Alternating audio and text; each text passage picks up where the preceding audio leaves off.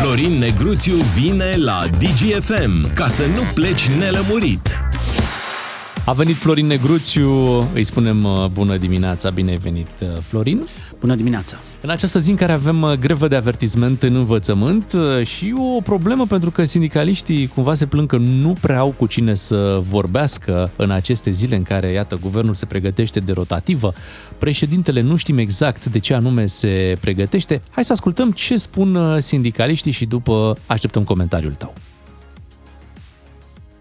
trebuia să fie alături de noi, ar fi fost necesar să fie președintele țării, care a lansat acest proiect necesar României. România educată, președintele întârzie să susțină educația și tare mi-e teamă că de proiectul România Educată se va alege praf. În 2005, în timpul grevei generale, eram la guvern și negociam cu premierul Tăricianu, după trei săptămâni de grevă. Președintele României, fost marinar, și-a rezervat timp să vină să discute cu noi. În 2010 am fost invitați la Cotroceni de președintele României. Suntem într-o mare dilemă de ce actualul președinte profesor tace.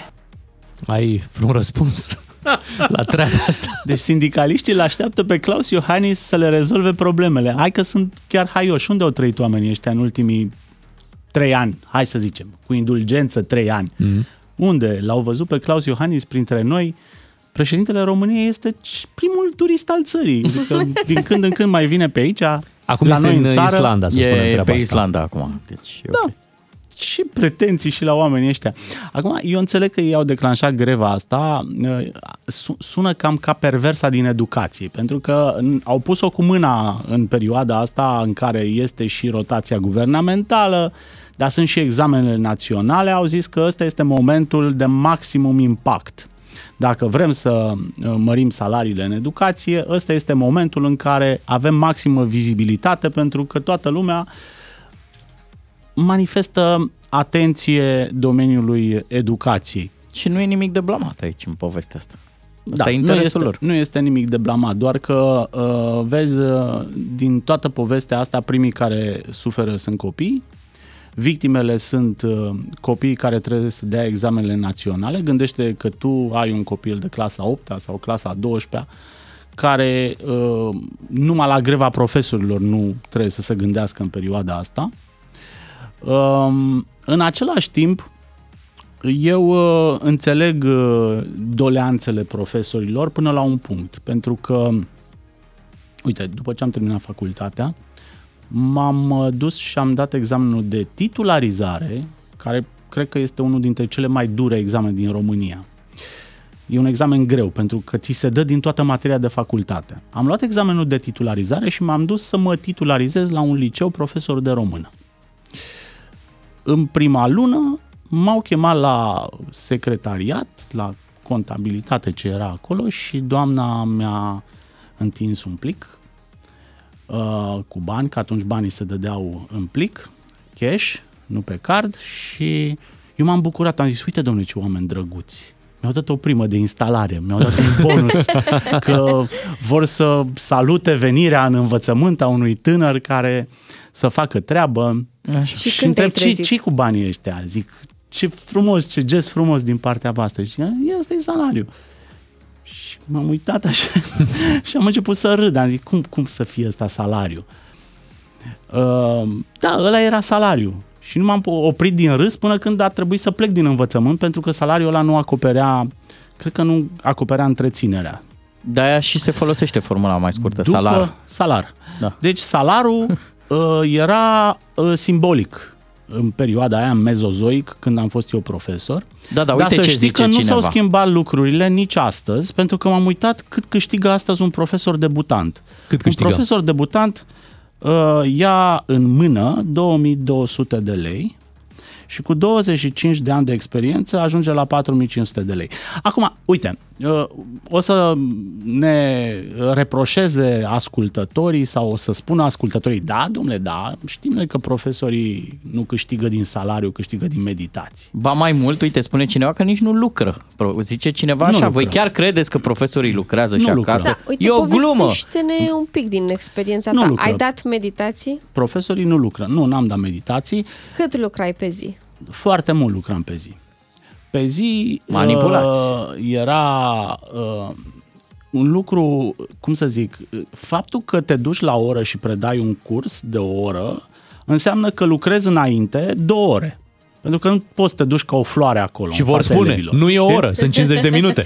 Ce Așa. materie predai, Florin? Română. Limba și literatura română la liceu. Bun, deci, ideea este următoarea. În uh, educație, în învățământ, intră fie cei mai slabi absolvenți, fie cei mai buni absolvenți. Adică acolo te duci fie pentru că nu-ți găsești loc în altă parte și ești atât de slab încât nu-ți găsești loc în altă parte și atunci te duci în educație, în învățământ și acoperi o catedră și îți vezi de treaba ta, sperând că îți mai pică o meditație, fie te duci dacă ești foarte bun și entuziast și vrei să faci lucruri, Sau ai să vocație, schimbi lucruri că și ai sunt mulți- vocație. sunt mulți care au.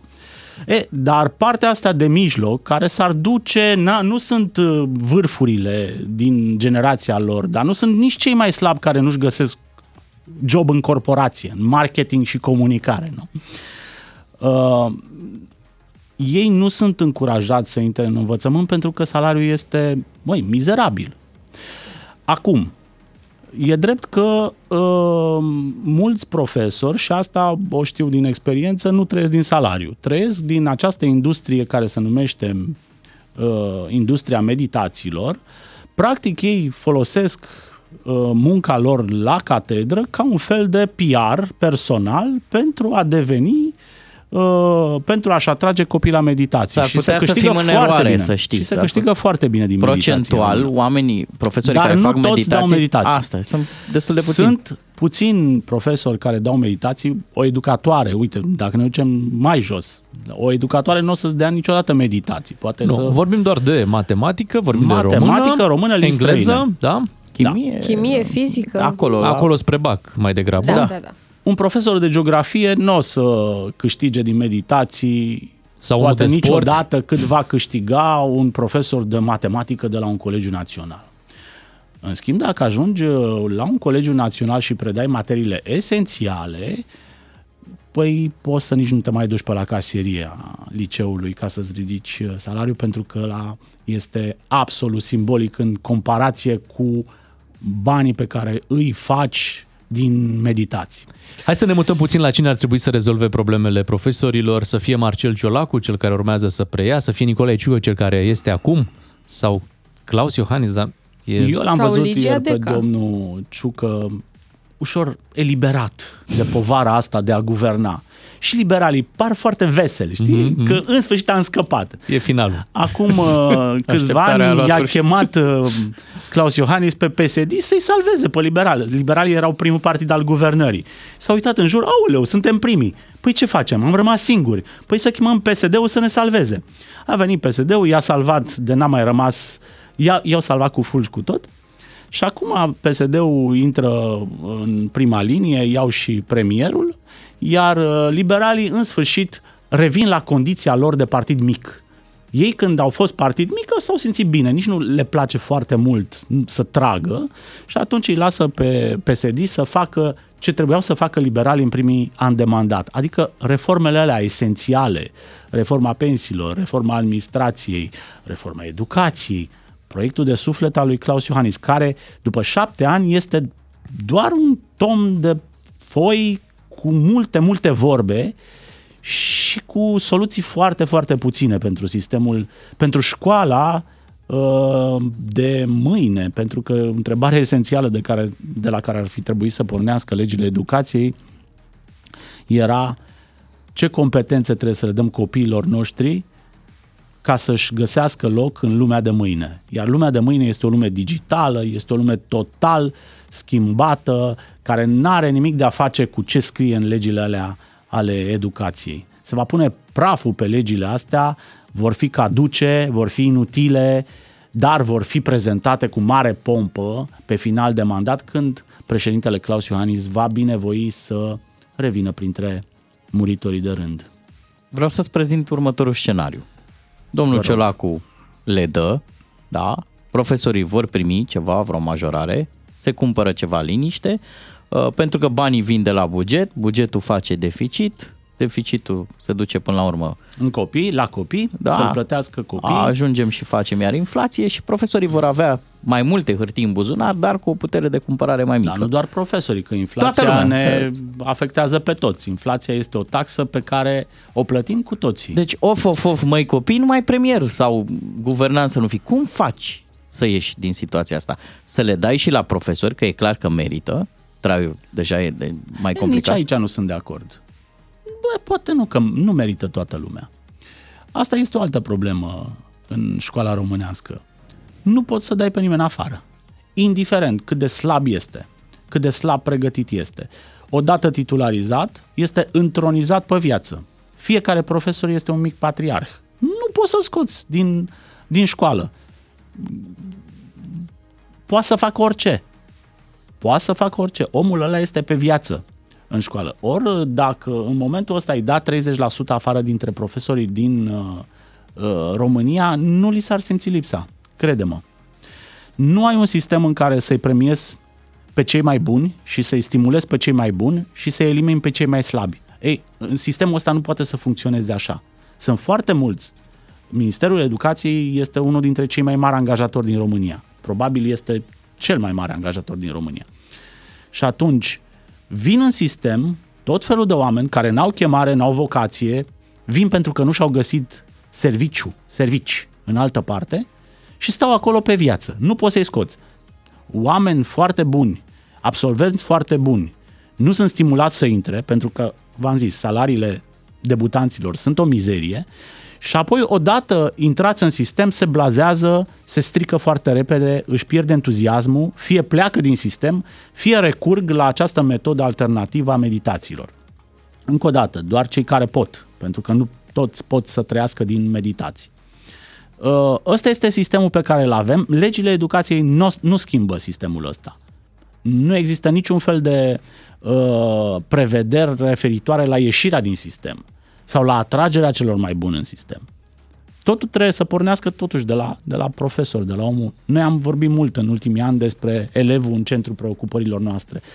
Elevul este important în școală, dar hai să ne ocupăm puțin de profesori, de statutul profesorului și dacă vedeți cum este plătit un profesor cu 2200 de lei în condițiile în care premierul României are doar pensie specială de 18.000 de lei, îți dai seama care este statutul profesorului în societatea din România. Câți bani dăm noi pe profesorii din România? Chiar dacă ai fost uh, profesor Florin, să știi că te vom scoate din emisiune. Bine, domnul, astăzi, Ciucă, domnul astăzi. Ciucă este doctor, adică merită. Sunt, sunt mai multe este... lucruri acolo. Mulțumim, Florin Negruțiu, ne reauzim uh, săptămâna viitoare. Uh, până atunci o să fie puțin mai clar ce se întâmplă cu acest protest al profesorilor. La ora 9 avem știri la DGFM, revenim și noi după. Bună dimineața! Florin Negruțiu la DGFM, ca să înțelegi ce nu s-a spus până la capăt.